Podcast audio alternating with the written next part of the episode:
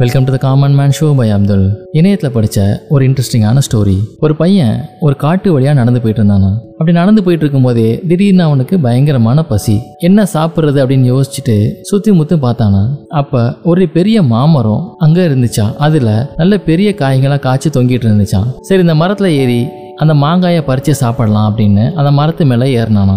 ஏறி அவனுக்கு தேவையான மாங்காயை பறிச்சு கீழே போட்டானா இப்ப கீழே இறங்கலாம் அப்படின்னு முயற்சி பண்ணும்போது ஒரு கிளையில கால் வச்சானா அந்த கிளை வந்து முறிஞ்சிருச்சான் அவனுக்கு ஒரே பயமாயிடுச்சு. சடான த கால் எடுத்து இன்னொரு கிளையில வச்சுக்கிட்டான். இருந்தாலும் பயம் அவனை விட்டு போகல.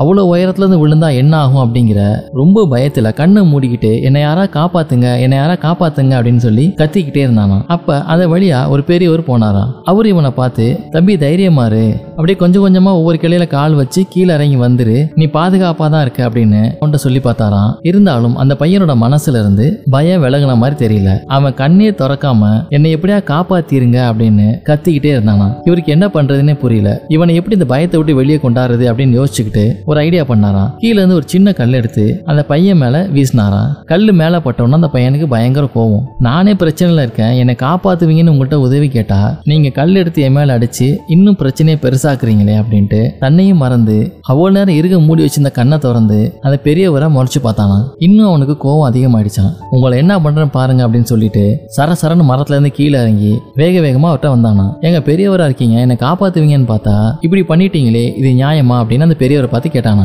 அதுக்கு அந்த பெரியவர் சொன்னாரா இப்பயும் நான் வந்து உன்னை கஷ்டப்படுத்தல உனக்கு ஹெல்ப் தான் பண்ணியிருக்கேன் அப்படின்னாரா. இவனுக்கு புரியவே இல்லையா? நானும் உன்னை காப்பாத்த எவ்வளவு முயற்சி பண்ணேன். ஆனா நீ கண்ணை திறக்காம அந்த பயத்தை விட்டு வெளியே வராம கத்திக்கிட்டே இருந்த. அந்த பயத்துல இருந்து உன்னை வெளியே கொண்டு வர்றதுக்கு தான் இந்த மாதிரி நான் செஞ்சேன் அப்படின்னாராம் அதுக்கப்புறம் தான் அவனே உணர்ந்தானா நம்ம எப்படா கீழே இறங்கணும்? அப்படிங்கிற மாதிரி. இது போலதான் பயம் சில சமயம் அடுத்தது என்ன பண்ணணும் அப்படின்னு யோசிக்கிற சிந்தனையை மழுங்கடிச்சிருது பயத்தை விட்டு வெளியே வந்து தைரியமா யோசிக்கும் போது தான் நம்ம முன்னாடி இருக்கிற வழிகளே நம்ம கண்ணுக்கு தெளிவா தெரியும். இதே போல இன்னும் ஒரு இன்ட்ரெஸ்டிங் எபிசோட உங்களை மீட் பண்றேன்.